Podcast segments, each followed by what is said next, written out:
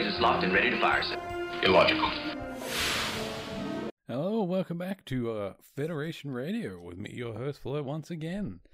So, we continued with Friday's Child, which is a. I actually forgot about this episode. It's always a bit of a weird one. I still can't decide whether I actually like this episode or it's a bit dull.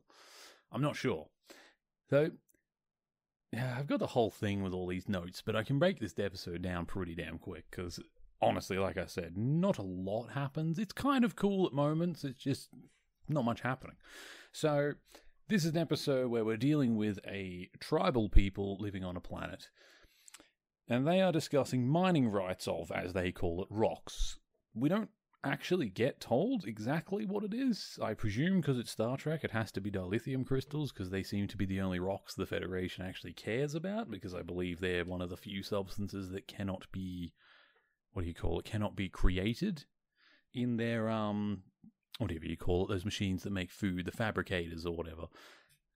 Then again, uh, in original Trek, the fabricators are a little bit weirder, and we're not quite sure exactly what the rules of them and what they can and can't do is supposed to be. So maybe at this point, mining rights were more of a thing. I'm not sure, but in this episode, we go there to deal with them, and we start off with a nice little conference where McCoy has talked about how he's been there before. Apparently, he was a part of some Federation mission long ago that tried to bring medical assistance and humanitarian aid to them but these are a seven foot tall on average people of humanoid almost Klingons. Like I say that in culture, they're not actually Klingons, they're much more humanoid, but they're very violent. They're violent people who only respect strength, and they give me a very, like, all the tents and the way they do it. It's a very Mongol, like, warring tribe on the move type of feel to it. And when we first land, we have a Tyr who is apparently the you know Tyr is the rank being in charge of the tribe or the people and that is fairly you know respectful he's if i had to guess because he's a bit older he seems to be the one that mccoy had had contact with before so he has a bit of a history of dealing with the federation and he's learned that they can be very respectful and for the most part aren't here to enrich themselves or anything like that. They'll be fair and respectful to their people. So he's pretty good about working with them and he's okay with it. However, when Kirk and that land on the planet to meet this guy, there's another one of their people called Mahab, and he is standing with a Klingon. Now, upon seeing the Klingon, one of the security officers that came down to the planet with Kirk and that pulls his pistol, or pulls his phaser, and goes to aim it at the Klingon while yelling, A Klingon, look out, Captain! And very quickly, one of the locals draws his weapon, which we saw in that conference earlier, they described. I like these throwing weapons. I don't know exactly what they're supposed to be. They remind me kind of like Ninja Star sort of thing, except they're like. It's almost like a bowed. Oh, what do you call it? It's almost like a boomerang looking thing, but it's made out of metal and it's much smaller. And it doesn't seem to come back. They just throw it straight. Kind of like a. That's why I said like a Ninja Star, but unlike a Ninja Star, they're very strong whatever this thing's made of, or whether it's the strength of the people throwing, but like we see one of them throw it and it goes straight through a tree. So these people are either stupid strong or these things are made of something special. Either way, they're very dangerous and very effective with them. Um, McCoy actually says in the conference that if you're within 100 um, meters of them, they are just as effective as a phaser and will kill you just as fast, which is you know, from a sci-fi like spacefaring people, that's a pretty big thing to say about a primitive people because normally you expect to just destroy them. Of course, it's not equal in power. A phaser can blow up your whole house and do lots of damage while it's just a single blade, but you get caught by surprise. It'll kill you all the same. Now, they come down, the security guard dies, Kirk loses it, immediately goes to freak out. Um, the doctor gets between them and says, Stop and shows a bit of respect to them and says this is their way. He drew his weapon, he shouldn't have done that.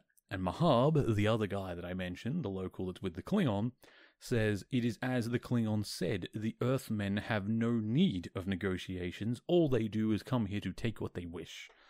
Because, of course, he's landed before them and he's trying to badmouth them so that the Klingons can get access to, presumably, the dilithium crystals. We'll just say the rocks, because that's what the locals keep calling it the deal for the rocks. So the Klingon's here. Thing is, the Klingon is alone, which I kind of like. He's here by himself. He doesn't have a bunch of people around him. Real life answer is probably because it would have cost a lot more in makeup to do multiple of them. But I kind of like that, like as a warrior people, they sent one because that's almost more respectable. Like this warrior's putting himself in danger in the middle of a warrior tribe to do this negotiation. From a war based society, that's a very honorable move that they would probably respect a lot. From the Klingon perspective, this looks good. Of course, they're Klingons, so they're not here for good reason. But the leader, the Tyr that I mentioned earlier, comes out and he basically stops all the arguments and says, I'm sure the Earthmen will be happy to hand over their weapons and communicators just as the Klingon did and show trust in us. Kirk tries to argue that he would like to use his communicator to quickly send word to the ship and to Scotty, who has been left in charge, because, by the way, Spock's down here along with McCoy, and they had one security guard who is now dead, so it's just the three of them. Of course, the Golden Trio. And uh, the the Tyr says no. Says, I do not care for the sky, I only care about the negotiations here for the rocks. And so Kirk and that have no real choice. They have to hand over the communicators and weapons, otherwise they would look dishonorable compared to the Klingon, and they can't have that. So that goes on. At first it's fine, there's a bit of a debate in the main room with the tier and Mahab and all that sort of get involved, and then eventually Mahab kind of rudely interrupts everyone and says something along the lines to the tier of, Some of us will not work with the Earthmen tier. And Tyr stands up like it's a very tense moment where he puts his arms on his armrest and he stands up and looks at him. And like they've really, I don't know if it's camera angles or whether they just found really tall people or they made the others look shorter, but they were really trying to play up the height. All the locals look as they're trying to depict the seven foot high. It's probably camera tricks of the other crew standing a little bit lower and things like that to make them look taller, but whatever it is, it works. So when he stands up, it's a bit intimidating because you get this very tall man standing. He's not stupidly like buff or anything, but you see that like he's tall and he's capable. And the first thing he says when he looks at Mahab is, "Do you wish to fight me, Mahab?" Which is like obviously if you're not willing to work with the Earthmen, I am the Tyr. I speak for our people. If you're not willing, it means that you are going against what I say, which in that sort of culture is, are you challenging me to the death right now? And Mahab says, if that is what you wish, and then he walks out of the room and says, but I hope it will not come to that. At first, it seems fine. There's a little instance where a woman comes in the room and tries to feed Kirk food, McCoy tells him, Do not take it, because if you take it, then her nearest male relatives are going to have to try and kill you for being near her. In which case, you know, Kirk lowers his hand and says, I'm sorry.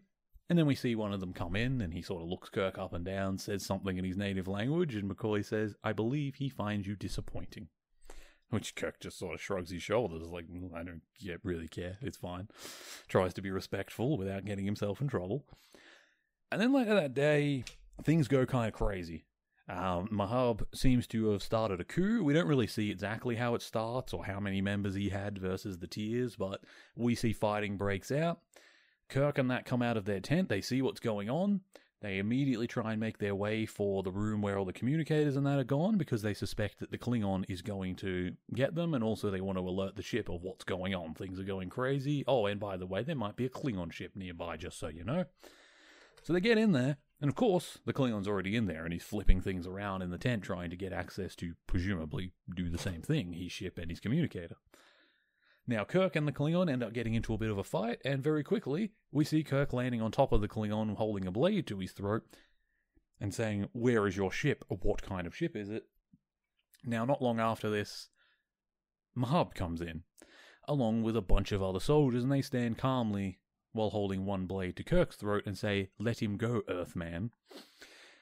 So Kirk doesn't really have a choice in this moment, sort of drops his weapon and says, As you wish. And then Mahab announces, I am the Tyr now. And then he looks at the Klingon, who says, Kill them now. You have to kill them now and honor our agreement.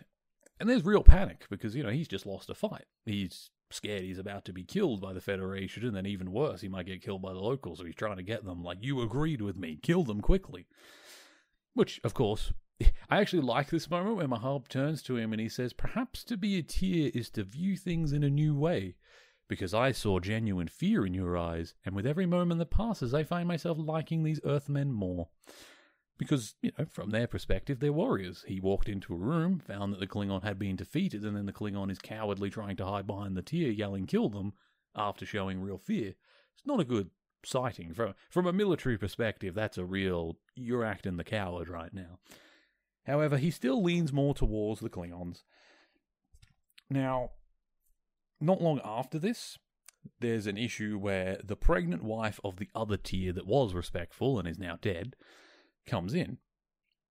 And by their nature, they're going to execute her because that's apparently their culture. She bears the child of the last tier who would have been the next tier, which makes it a danger to Mahab's rule, so by their customs, she must die.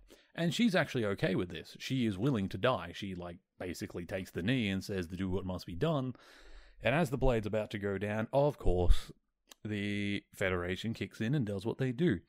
Now, I'll add, I understand why they're the good guys and they're supposed to help people, but this is one of those moments where I'm like, the Federation really needs to practice that non interference a little bit more.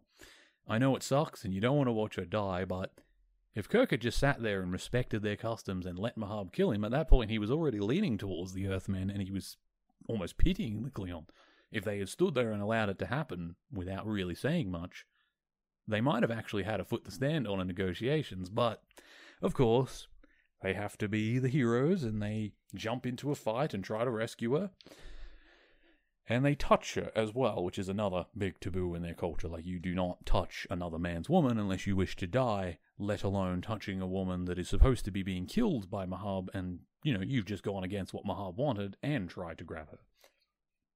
So, all of them are then imprisoned in another tent, along with the pregnant woman, until things are dealt with, and presumably Mahab and the Klingon go off to talk.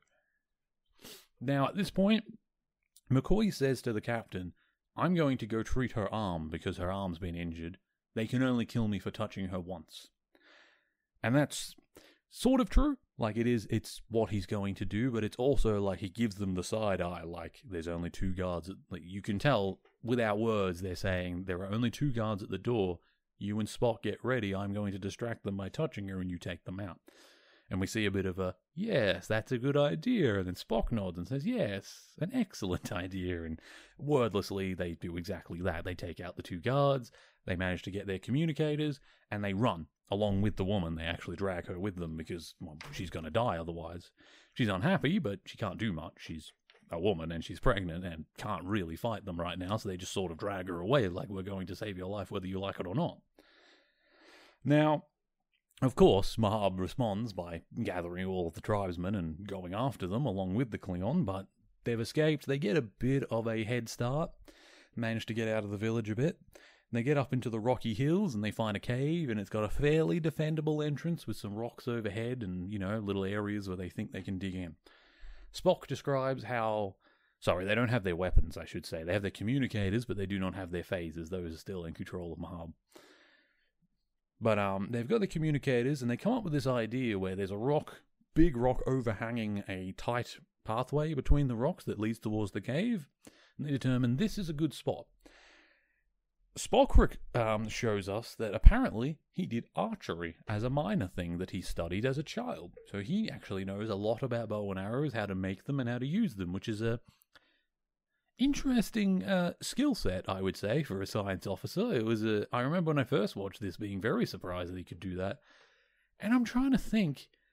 In Voyager, I know I shouldn't go into Voyager, but like in Voyager, there is actually an episode that is very similar to this, where they're on a tribal world, and one of the crew members does the similar thing, where he has a history of archery, and I'm almost 100% certain from my memory that it's Tuvok who is the Vulcan of that side, which makes me think maybe archery is a lot more popular with Vulcans than I thought.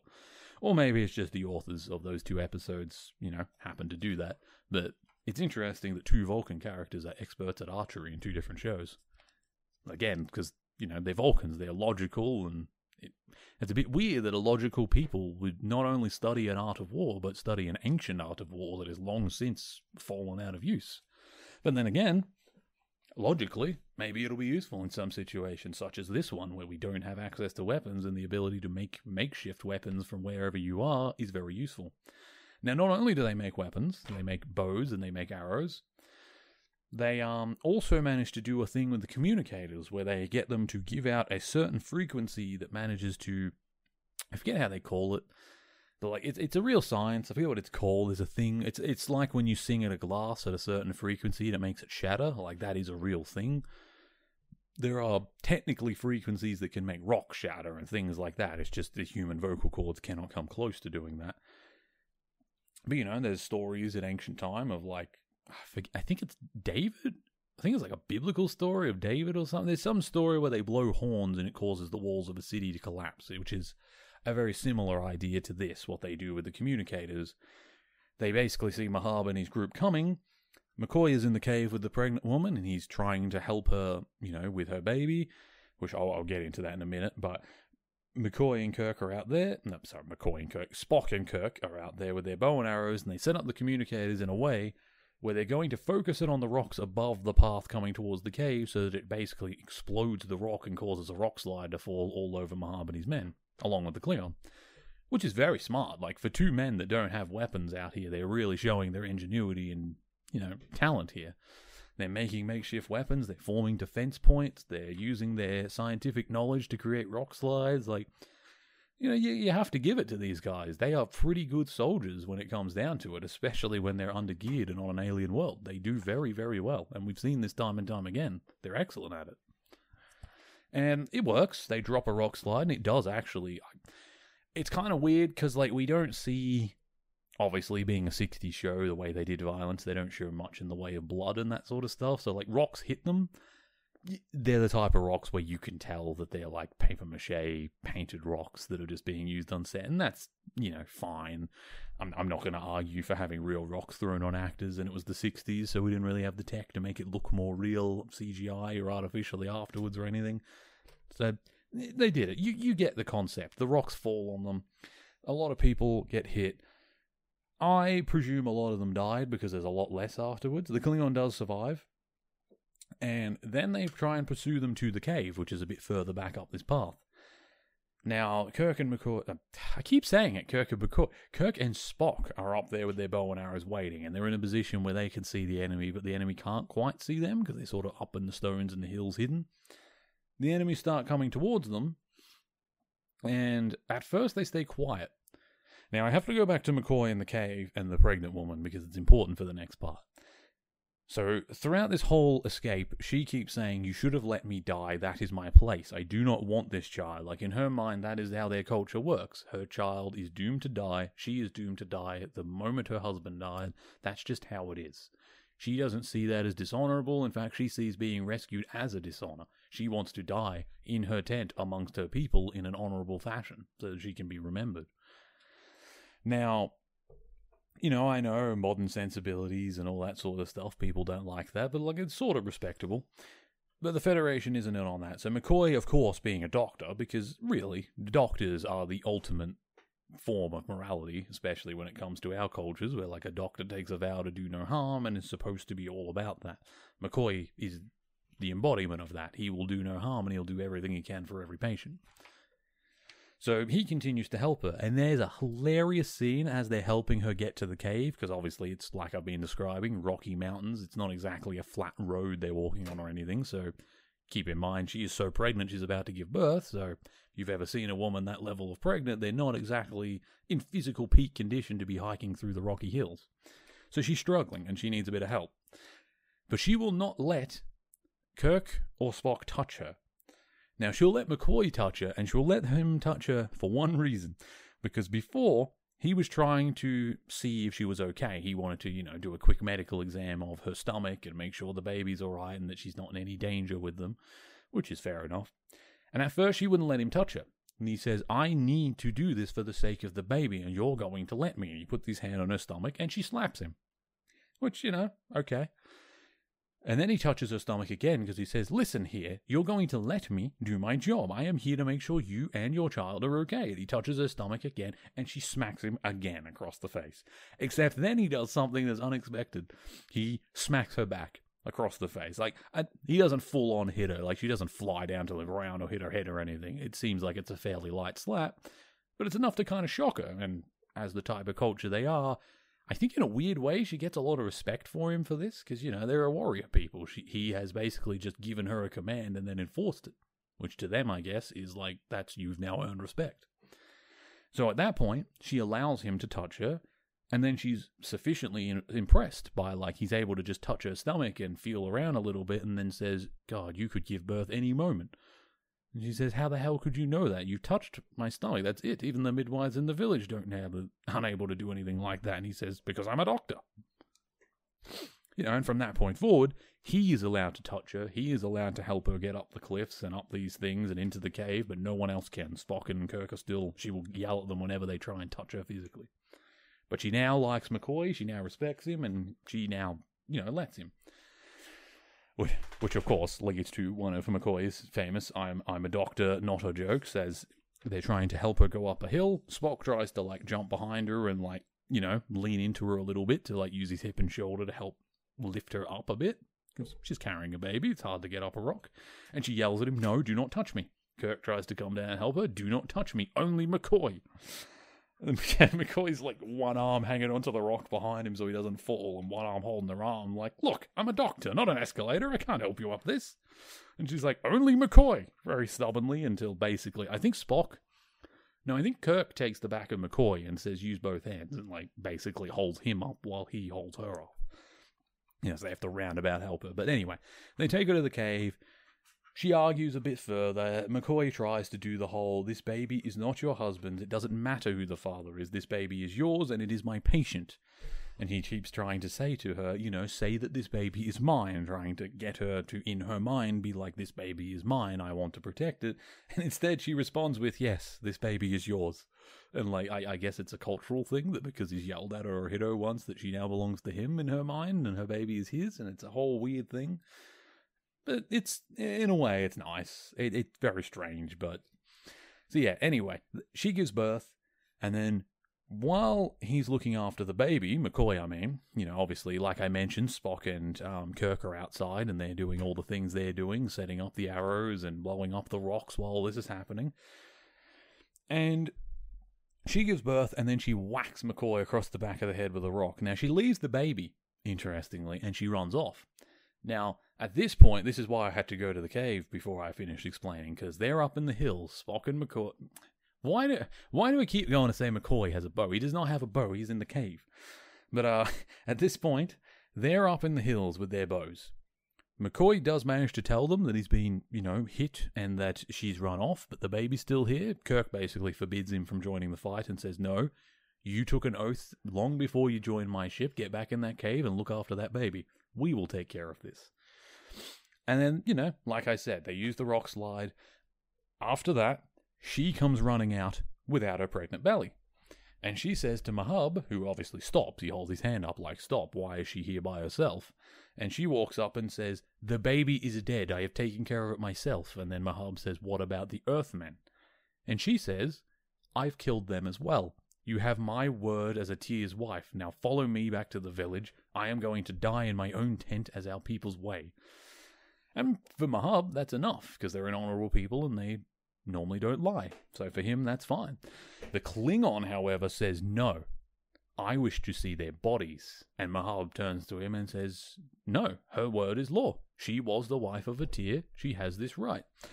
The Klingon, of course, does not listen. He he runs off and uh, tries to attack. Now, earlier we saw during the rock slide there was an injured member of the locals and the Klingon, while no one was paying attention, grabbed his weapon and slashed this guy in the chest. He stabbed him with his own sword and then put him on top of the sword so that no one would notice, and he grabbed his phaser off of this guy's hip and hid it in his sock. And at this point, he runs forward saying, No, I will see the bodies. I will confirm this story before we return. And he pulls out his phaser.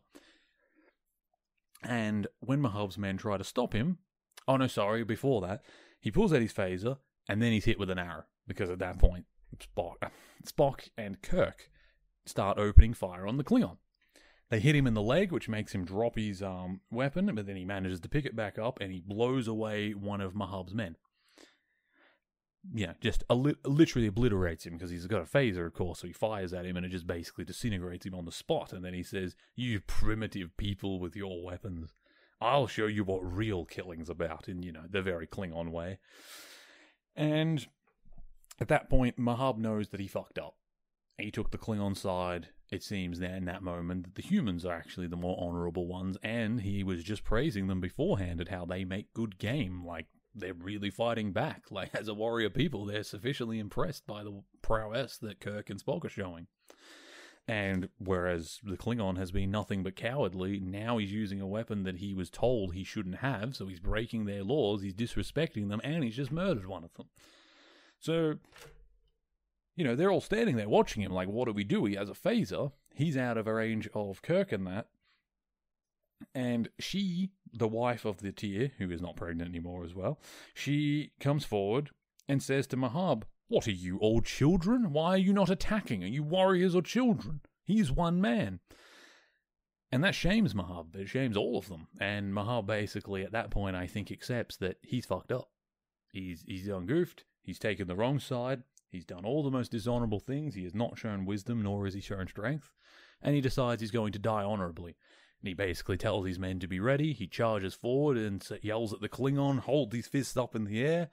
And of course, the Klingon takes the shot, blows Mahab away, absolutely disintegrates him, and it basically at that same moment, one of those thrown weapons is thrown from one of Mahab's men, hits the Klingon square in the chest, and I think kills him because he does fall to the ground. And I don't think they ever apply treatment or anything. Like I think he's just murdered right there.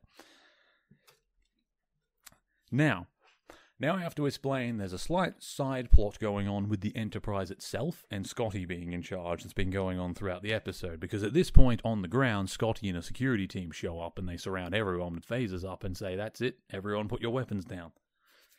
Now, this happens because Scotty originally was in orbit. They got a message to the Enterprise from a freighter not far away, and that freighter was under attack by a Klingon ship. Now, earlier in the episode, they had found that there was a Klingon ship just on the very edge of their sensor grid could pick up.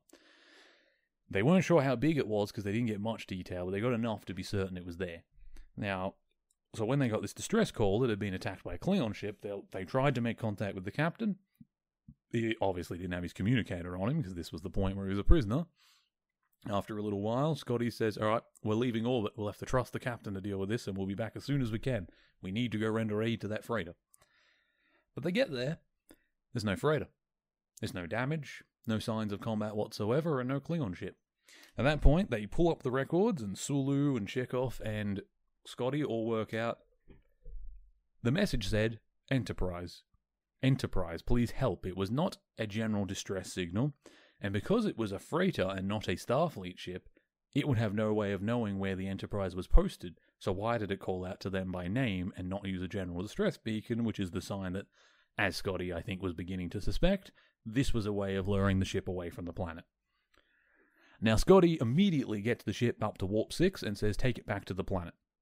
Now, when they're nearly back at the planet, they receive another distress signal from a different ship who apparently on Federation records is actually in the area, which means this one could be real. Uhura tries to tell him that, that like this could be real. They are actually posted to this area, like they should be here, and they too say they're under attack. Scotty overrules it, and he says, No, we're going to go back to the planet first. And she tells him, like, what if it's real? It could be real, and Scotty says, Put it down as my order and my responsibility. Fool me once, shame on me. Fool me twice. Well, you know the rest. And then Chekov looks up and says, Yes, I know this saying. It is from Russia. Which I love that he says that, and then he smiles and looks at the camera, and it's like it's this weird. It kind of breaks the fourth wall, where I feel like the actor actually cracked up a smile because he was telling a joke, and he probably laughed at it, and then for whatever reason they chose to keep that take because it's kind of funny. So now it's this weird, like he's almost breaking the fourth wall when he tells this joke, which it, it's not a big deal. I mean, it was funny, but it's just like it was interesting. It's the only fourth wall breaking that we we don't often see Star Trek do that. So was it. But then they go towards the planet, and Scotty was right. As they re- arrive to the planet, there is a Klingon ship not far from the planet, and it's sitting just outside weapons range of the Enterprise. Now, Scotty tells them to open a channel to them and says, Klingon ship, identify yourself. This is the Starship Enterprise. And after a little while, nothing happens. It refuses to answer.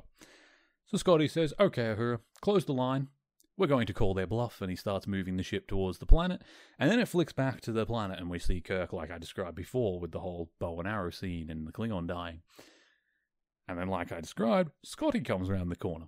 Scotty comes around the corner, and apparently, I guess the Klingon ship was just as confused at what was going on as the uh, Federation ship was, because they obviously hadn't had contact with their captain down there either. And Scotty comes out and says, All right, everybody put your weapons down. He's got his security team with him, and he says, There was a Klingon ship up there. Seems it didn't have the guts for fighting either. Which tells me that he called their bluff. He decided to cross that line, and that Klingon ship while it was a Klingon ship, probably wasn't the flagship of the Klingon fleet, which means on a one-on-one fight, the, the uh, Enterprise probably would have won, and they knew that, so they fled, left their captain to die.